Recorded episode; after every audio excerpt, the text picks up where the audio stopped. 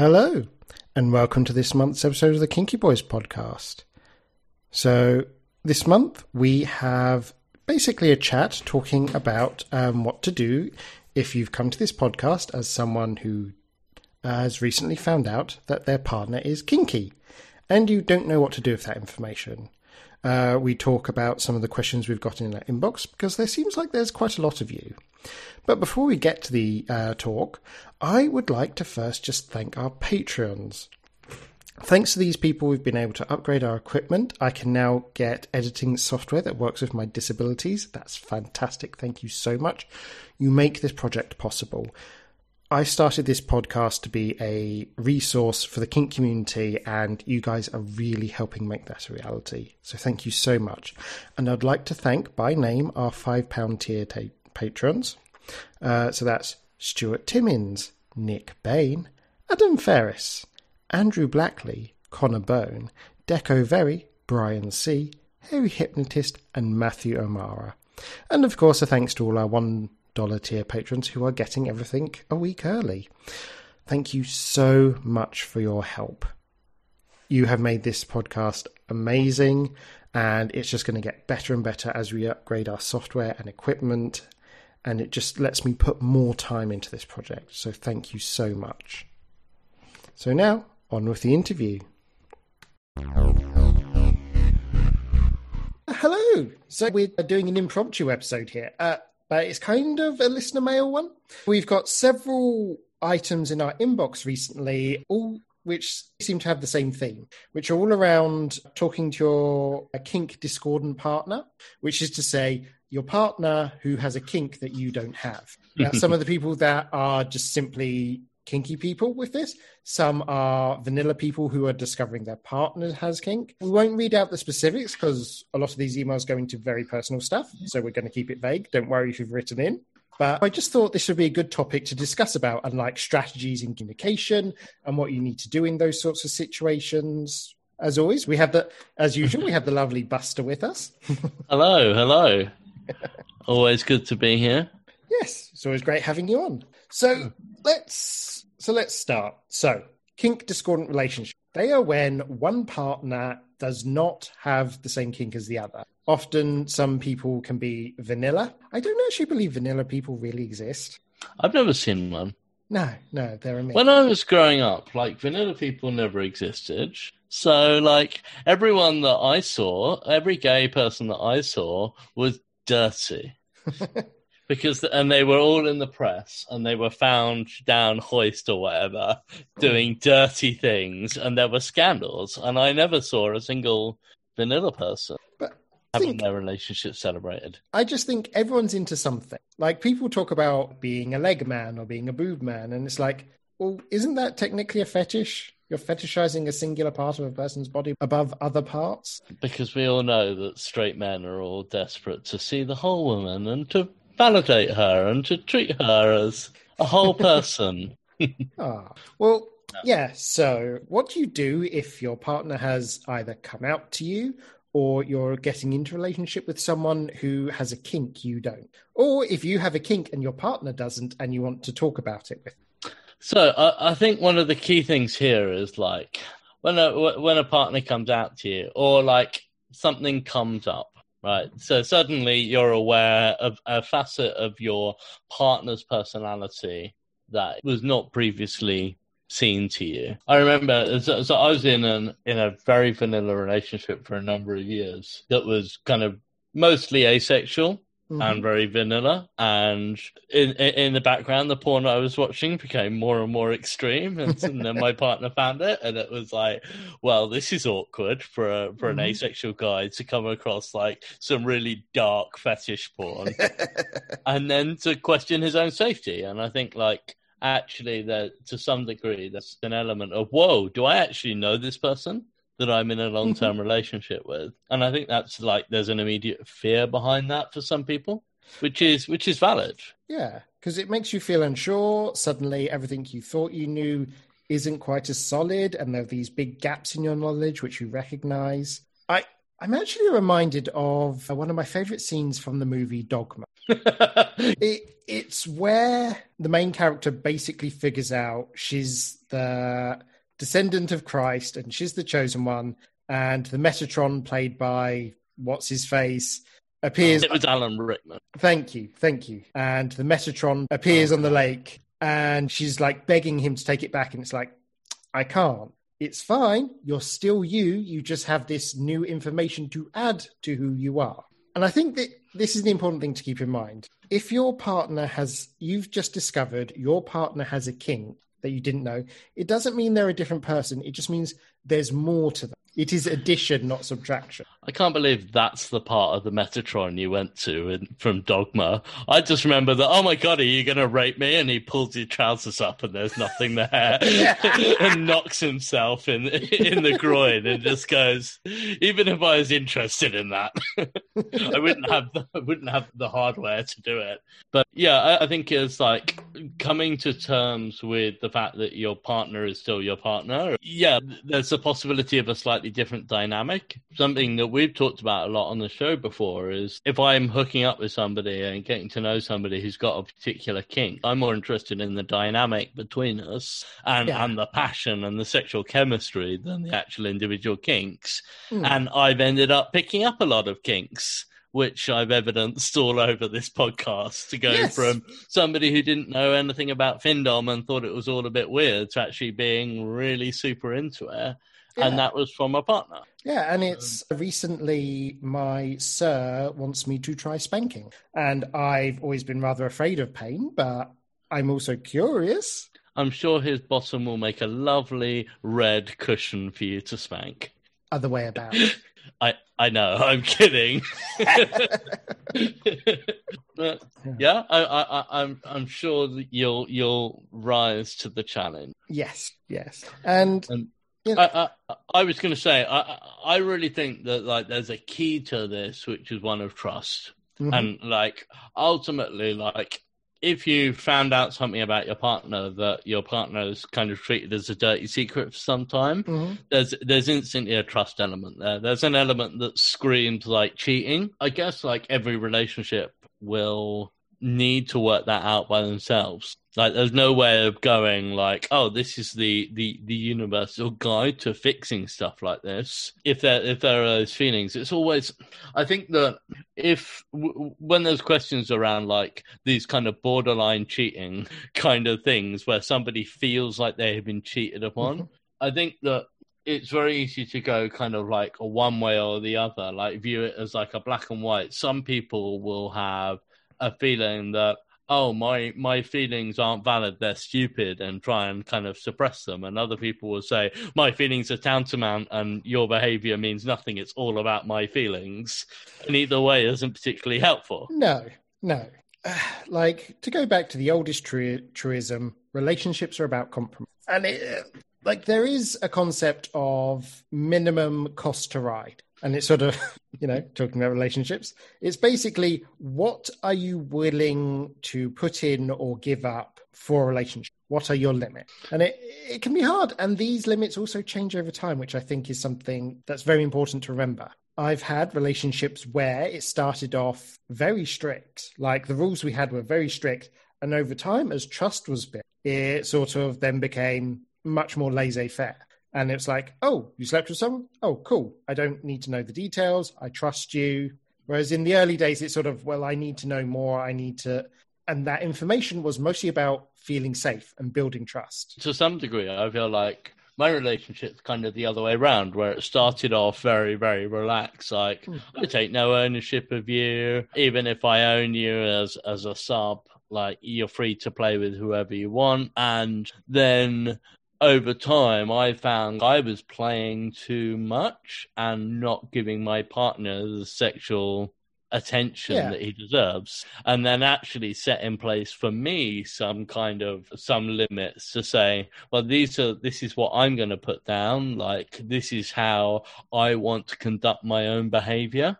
Because i think that that's like when you say like relationships about compromise you can do this stuff actively rather than reactively where you can say, well, actually, like am I as as half of this relationship? I behaving the way I manifesting the relationship that I want to have, and in my head, like I put my my prime, my boyfriend, I put first above all other sexual partners. I'll never leave them alone for an evening or, or, yeah. or overnight. I'll never stay over. Essentially, I can fuck who I want, but I won't stay over. I won't leave them in a cold bed overnight.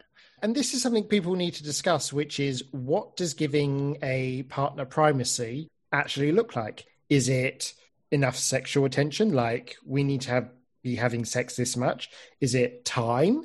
Is it sort of, as you said, things like not leaving them alone at night and making sure you don't do overnights? And these will be different things for everyone. And people need to consider what their needs are to like you if you're the partner going out and playing, you need to consider what you feel is inappropriate. And if you're the partner who's not got this fetish, not playing with other people, assuming that's the arrangement you decide upon, you need to figure out what primacy looks like for you and what you need to feel comfortable and feel like you're the main main partner as it were mm. i think all of this could potentially be like a bit of a shock to the system if you got somebody who's kind of like vanilla and not come across kink before to suddenly be kind of thrown into the the deep end as it were and just go oh my god i have to throw out all of my assumptions about what a relationship is. Because society has such railroads to what a relationship is. So uh, i feel like this can be a bit of a shock to the system if somebody's like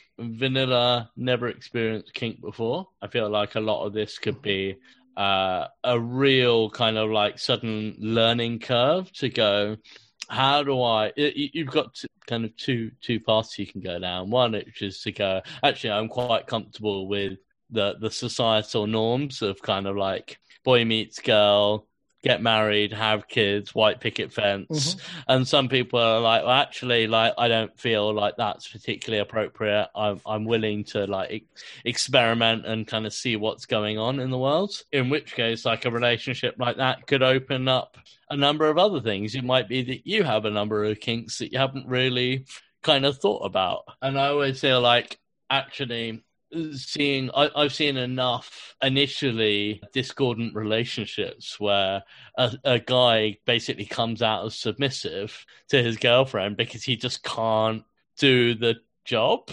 almost yeah. like he, he, he, he's required by society to be the dominant one and actually if he's submissive it can be quite a shameful thing coming out and then actually we see we see lots of girls kind of getting their leather boots on and trampling and kind of taking ownership and locking up their boyfriends and having like previously been vanilla, but actually the dynamic matters more to them yeah. than than actually the how you go about making that dynamic like the, the nitty gritty of how that dynamic plays out. And I do find once people see understand how di- power dynamics work and they start to sort of understand the appeal a lot of people get into it themselves. Honestly, I, like I used to say when I was like in my early twenties, sex is power.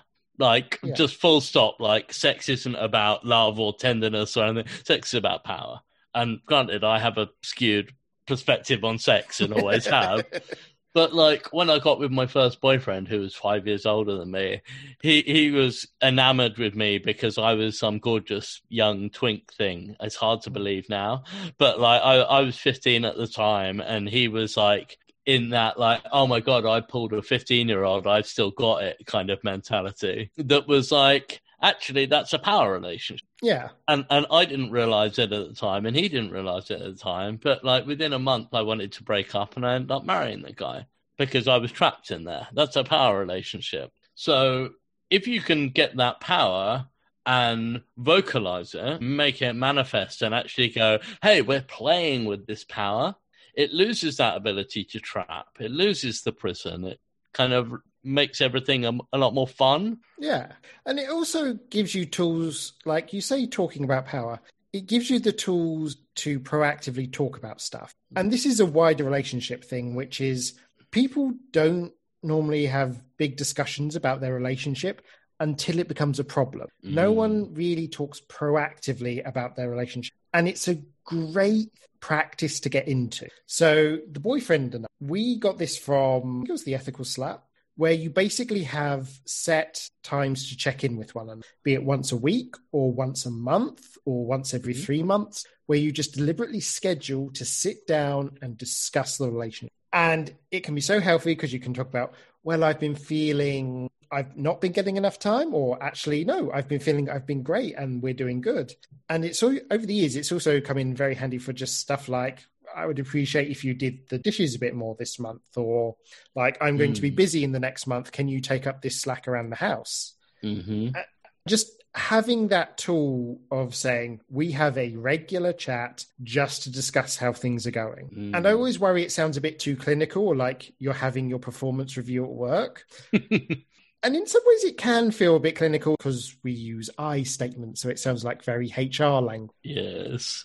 But that can be a useful tool because obviously in relationships, emotions can run high, especially around issues that cause friction. So sort of decharging a lot of that energy in it by using I statements and stuff like that can really help smooth the path.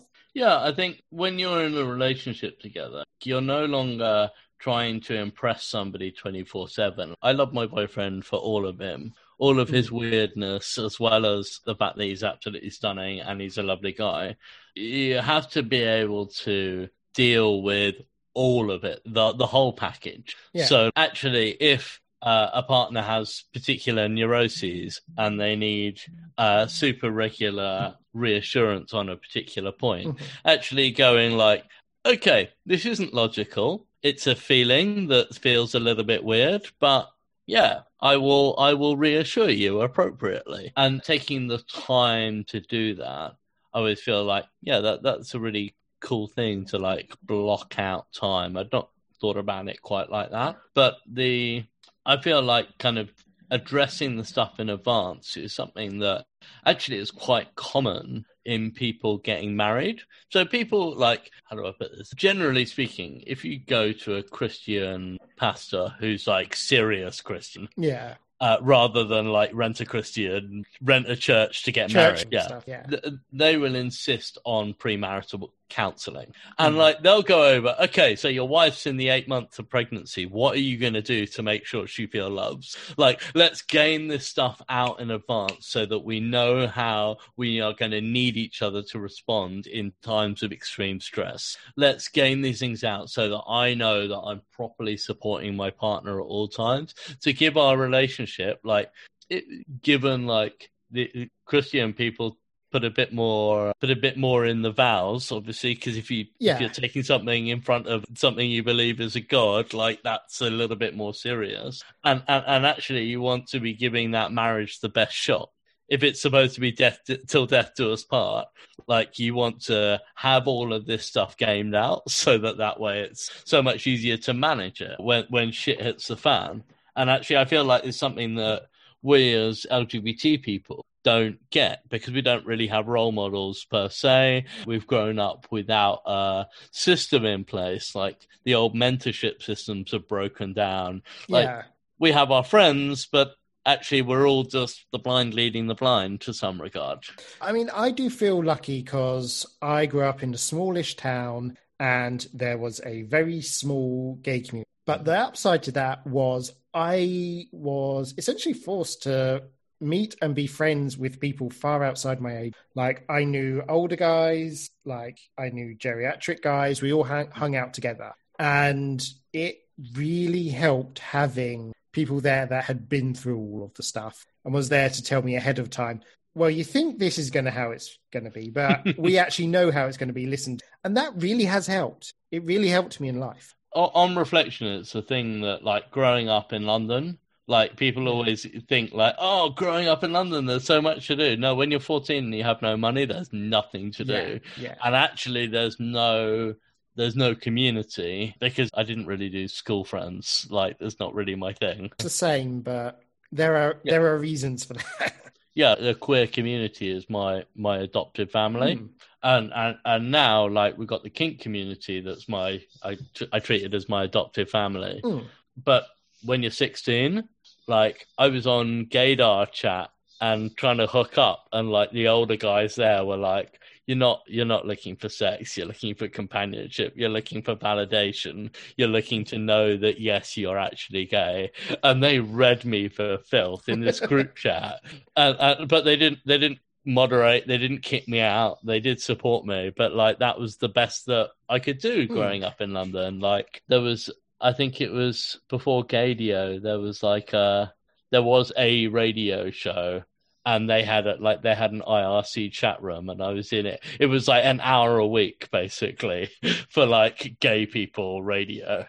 And Oh wow. I remember I came across it when I was like 13, maybe 14. It was like there was an episode of something on it on the BBC of like, look at these weird people and how they're having their own radio station. Isn't it uplifting to watch the freaks do well for themselves? Kind of like approach on the BBC. And Hmm. then, yeah, this chat room was popping with people just talking about how they reckoned Will Young was probably gay because Pop Idol was on at the time. Nah, it couldn't be. But yeah, like we all need when when we're like new to something, we all need role models, and I feel like kinky people we don't really have role models, and that's why we have a kink community. And that is very important because that gives you a resource of information to talk to people about. So I'll get into a personal history. So I've discussed before, I've had a bit of shame around my hypno. And it was one of the few things I didn't talk to my partner about initially. Because, you know, I knew I was kinky from 18. I was out there. I, you know, I knew I wanted a boot black. I knew I wanted, you know, be a sub, all that stuff. And I've always been very open So why Uh, didn't you tell your partner about that kink? I think I've discussed it previously in this co- podcast, but I had shame around it. I thought people would think I'm a freak. Okay. And they said the best thing to me, which was, Craig, you like to go out and like to lick people's boots and you like this is no different to me. You have no reason to be any more ashamed of this than the others. yeah, because you really should be ashamed of everything else. You're. No, no, he's he's always been lovely. No. Yeah, this is the thing. Like, I always come back to the dynamic. It doesn't matter what the kink is. Yeah. Wh- Whether you're shitting on somebody because, like, you've got a thing where it's filthy, where you love, like, exploring filth and disgust, Mhm. or whether you're shitting on somebody as a, a sign of, like, domination. The, the shitting isn't the important bit there. Yeah. like as an extreme example, or whether like I've got friends who love drinking piss, not as a power thing, but they love drinking piss. But I drink loads of water when I'm around them to make sure that hey, they're my friends. I'm going to make lots of piss for them. Yeah. I love having my piss drunk. But with my sub, I don't drink lots of water. I drink lots of coffee, and it's fetid and it stinks Ugh. and it's the power. It's the he will swallow, gagging back the smell yeah. Because he wants to be used by me for everything. And so that's a like for me and my friends, like piss is like a really light-hearted thing. But when I'm with Toko, it's quite a dark kind of kink, and it's it's it's Yeah. all about how, like how does this relate to our relationship. Yeah. And that is where do I want to go with? Well, if you're new to kink and you're listening to this to work out how to to settle things with your boyfriend, that might have been a little bit much. Yeah, yeah. I it's important if you've come to this and you're coming to us because you think this can give you advice. Yeah, like we Buster here is into some very extreme kinks. Don't let that scare you off.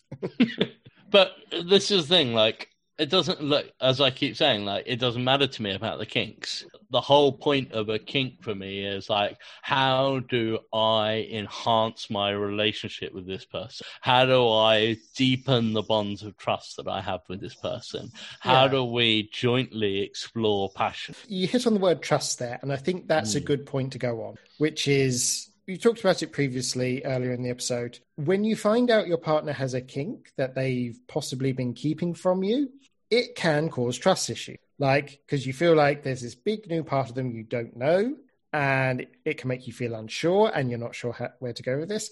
And I hate to say it, a lot of people may find this out from like finding out their partner cheated in some form. Like, Yeah. even if they haven't physically cheated, I know a lot of people, if like they've been consuming a lot of porn around a certain fetish, it can almost feel like cheating. Yeah, and I think that when you when you're dealing with that, you've got to deal with those feelings as as valid. Mm. Like if you feel like you've been cheated on, it doesn't mean you have been cheated on, but it means that this has exposed something. Whenever we get bad feelings, like uh, kind of like those those very visceral kind of like deep held feelings, it's usually something in us is being challenged, like an insecurity. Like, am I going to lose my partner? Is usually yeah. like. Uh, it, it is sometimes the question there, and we've got to like in order to be like grown ups in a relationship, when we get a feeling like that, it's valid. We have to validate it and say, mm-hmm. I'm I'm not a freak for feeling this. I'm perfectly like logical that I would feel this way.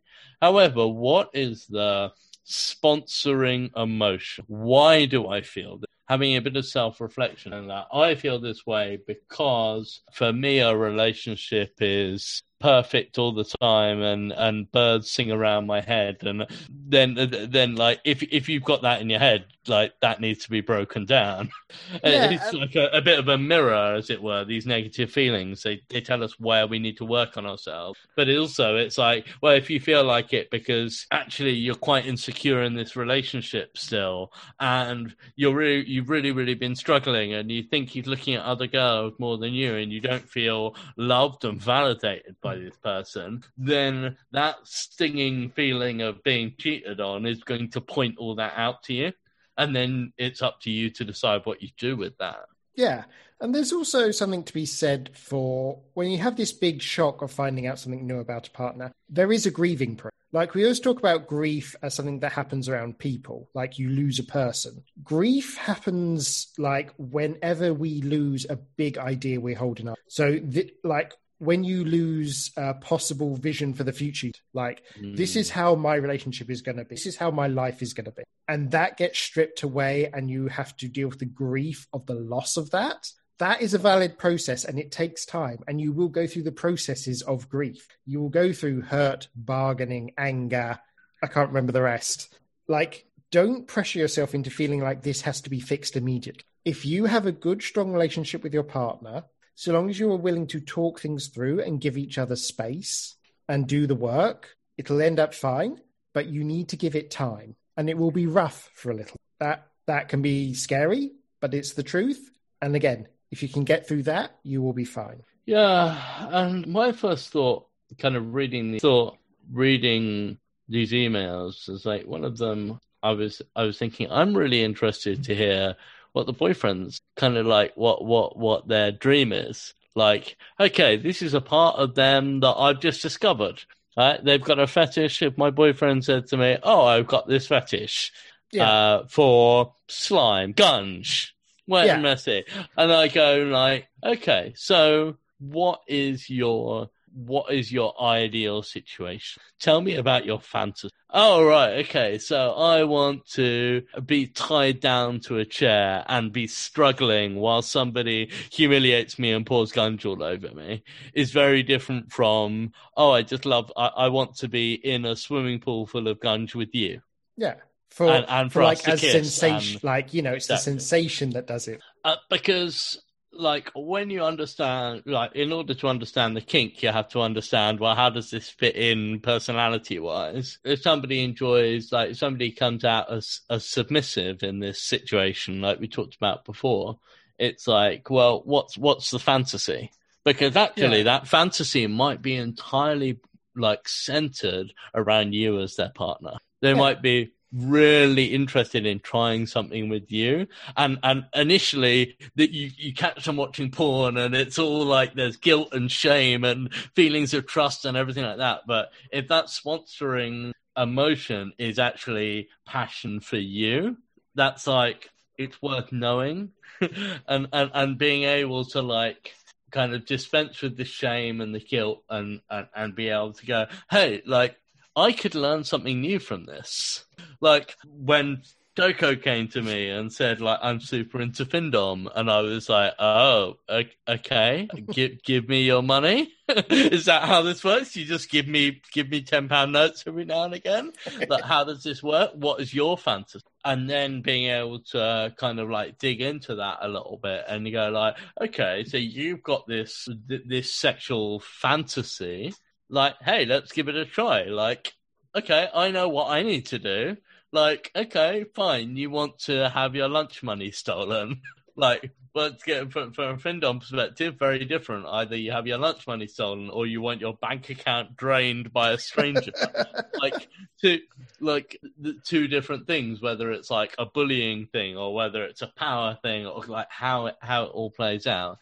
But actually, like, I learned something about myself in that, which is actually this is a really hot way of playing for power exchange, yeah. and it and it's Findom's not my kink, power exchange, and so it just slots nicely into one more tool in the arsenal. And if you're if the thing that you love most about sex is having your partner look deeply into your eyes as they rail you, and they come out as submissive and you can do exactly the same thing. You just flip it round. They're they're tied up on the bed and you're looking deeply into your eyes as, as you ride them. Yeah. There and, is so much you can explore with this and like your horizons can be broadened and you can find a deeper connection than you thought you mm-hmm. this is ultimately another way you can connect with your partner. Mm. it's not a barrier it's a path. Mm-hmm. and yeah i always feel like there's there's a almost a default state. When you find out about something like this to try and control it for them to promise oh i'll never do it again. I'll never do it again. Like oh you can't do this or we consider it cheating and yeah. you can't do this while we're in a relationship together. And actually like going well how does this like if we explore this together how does that work out? Because in any relationship things are going to come up whether they're financial, whether it's about the laundry getting done or the dishwasher getting packed or whether it's about some fucked up sexual fantasy which is hot. Whether like you're going to come across disagreements you're going to come across differences of opinion and differences of experience that lead to mm-hmm. that lead to that opinion that it's all an opportunity to work out who am i in this relationship? Like am i uh, uh, like uh, when i'm here am i doing my best for my partner do I feel like my partner's doing their best for me? Do I do I still want this person in my life? Which yeah. is always my my base level kind of like start w- with any relationship whether it's a friendship, whether it's a, a Grindr fuck, whether it's considering getting into a long term relationship with someone. Do I want this person in my life? Because if I'm looking on Grindr and I go, I don't want this person in my life, I just want to fuck, then I don't fuck. Yeah. Um, and again, that goes back to the whole thing of what is the price of admission to the mm. relationship? And are you willing to pay it? Yeah. Is it worth it? Are you getting what you need for what you pay into them? Like that sounds horribly transactional and it's I not was gonna that, say. it's not that clear cut. Mm. but it is a guiding principle of for a relationship you need to be fulfilled enough for what you're putting in. Like, it should be mutually supportive I always feel like I'm the cold, logical bastard in the mm. room, but actually here I think of a relationship uh, instead of kind of like that transactional mentality. It's almost like I think of a relationship as like, okay, we're going to create something together.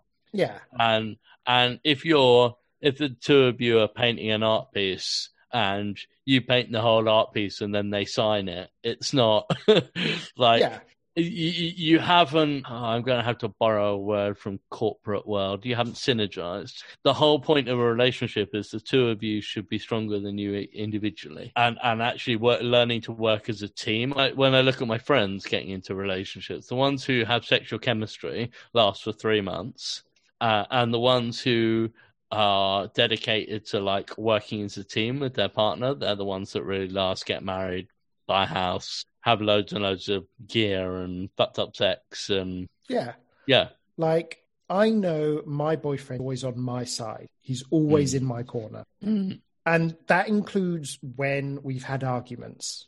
Mm-hmm. Even under the arguments, that support and that care for one another is fundamentally there always. Yeah, we are a team, and we may have some disagreements within the team, but we yeah. are still like, yeah, I go to the wall for my boyfriend, and yeah, yeah. I, and I want him to know that even when I'm telling him off for something. yeah, they, I mean, we we've spent a lot of words on this, but ultimately, it all comes down to open and honest communication, where you're willing mm. to listen and you're willing to compromise and you're willing to be open to what other people say. Mm. Equally, there are some times where somebody has a lot of guilt and shame around a kink and they're exploring it in an incredibly destructive way. Yeah. And actually, sometimes the best thing is not to engage in that.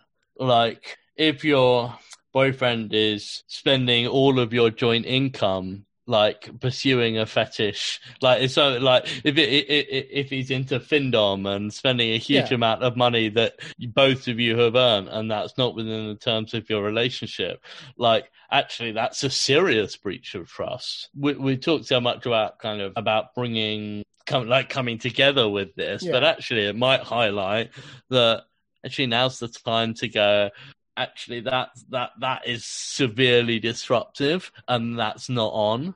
Yeah because it, it's mm. like shame can make you do horrible things and destructive mm. things but it's not a get out of the jail free card. You have it to own explain, your mistakes. it explains. It doesn't excuse. Yeah.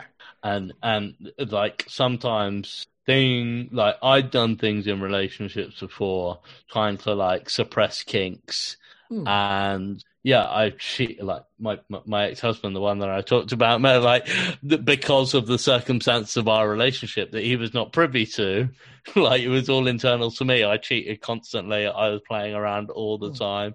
Our relationship was open one day and closed the next, and open and closed. And on reflection, I realized he was probably a cuck, but struggling with the shame of that. And actually, like that relationship was very destructive, I think, to both of us.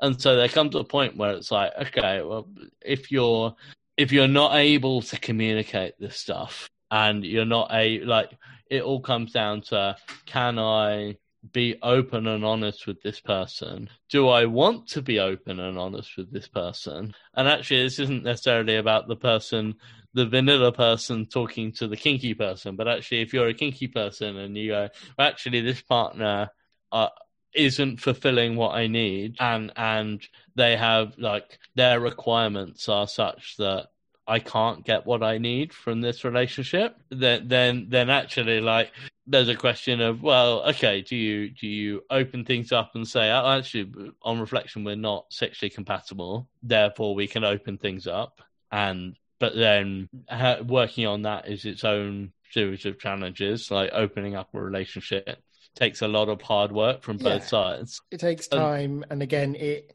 it's one of those things where you have to be prepared to go through rough moments where you do feel hurt or jealous or worried or scared. And you mm. have to mm. sit with those emotions and not let them rule you. And that mm. can be a horrible process to go through. But again, I think it really helps you as a person. Yes, I know that I am a better partner for having been in the relationships that I've been in before. Yeah. It's like I've made all the mistakes. And in the early days, I didn't learn from those mistakes, and I made those hmm. mistakes over and over and over again. And eventually, I had to look in the mirror to find out what was going wrong in my relationships. And somebody read me for filth. One of my best friends read me for filth. When you're in a relationship, you need to remember your own personal worth and what you're willing to put up with or not put up with, as the case may exactly. be. It's... Yeah, I think that having a good grasp like taking an active role in reflection and self improvement, like looking at one's own insecurities. Am I in this relationship because I'm scared of being alone? So therefore, is it a relationship of convenience rather than like, oh, actually, are we are we really forming a team? Are we really got an, an excellent team relationship, like a true relationship going on here? Or is this a transaction? Where yeah. I put up with his shit and he gives me a sense of being together with somebody because I don't like being alone. And and being it's it's it's probably some of the more painful possible things that it's it's possible to go through as as as like in a relationship especially mm-hmm. like having to confront these very dark kind of primal feelings but you can come out of it with a much clearer head I always recommend therapy to anyone who'll listen Yeah. for precisely that reason to go, well, actually, how do I feel about this? Uh, starting with the assumption that actually like, I'm lying to myself about almost everything because that's my experience of life. My early 20s, I lied to myself about everything. and, and then slowly I came to the realization that I was full of shit. I dare say other people have different experiences, but yeah. some people would say I'm still full of shit. So, if I can- so I guess it's really important in all of this, though, to take a look, kind of take a step back when you're engaging any any kind of kink. If you want to explore something with your partner, and think about like the gr- some of the ground rules. And in the fetish community, we we have a variety of acronyms. I personally like safe, sane, and consensual. That's as I- one that most people start with. It's Mm, I tend to think of safe, sane, consensual is the baseline beginner one, yeah. and then we can go on to rack, which is the sort of kind of more advanced. listeners, that's risk aware consensual kink. Kink. But yeah, so should we start with safe, sane, and consensual? Like we Yeah. start off with the idea about it being safe. What does safe mean for you? Well, you account for the dangers that can happen in it. So obviously, something something simple as oh, I don't know, bondage, getting tied up. You're aware of how to do bondage correctly, how to not damage limbs, how to not damage nerves, hmm that sort of thing. So that's the safety. Sane is, of course, thinking. Well, there's more to safety. I'm gonna I'm gonna interrupt there and Okay. say, and safety can also be thinking about like your mental health and your partner's Mhm. mental health, and think actually, are we in the right place to explore this at the moment? Is Mhm. this somewhere that we need some time to talk about? Do I feel like I trust this person in the right way? Ah, see, I would class that as the sane part. Well, go on. No, no, I think the same part is essentially exploring mental ramifications and obviously exploring your state of mind. Are you in the right place to consent to this? Do you, uh, are you informed enough to consent to things? hmm And it's like considering all the ramifications it can have on your life, that sort of thing.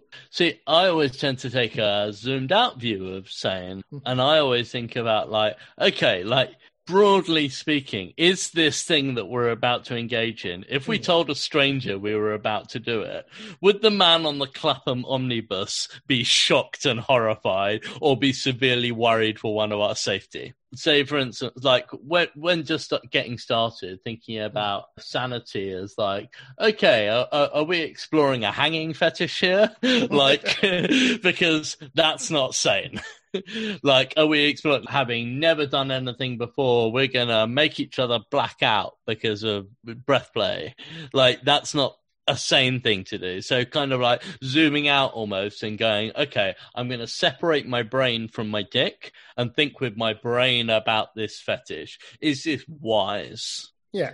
and then consent where both of us i think would probably be on the same page which is can you make informed decisions do you understand things have you consented to it is there a safe word in place if you feel like you need one most people when they're getting started a safe word i always recommend the word safe word there seems to be a common trope in in the media that a safe word should be something really weird and like extravagant because it will never get said. But some, if you're fighting to remember your safe word, then that that can be a really toxic thing. Yeah. There's no need to word, say the word safe word in sex unless you mean it.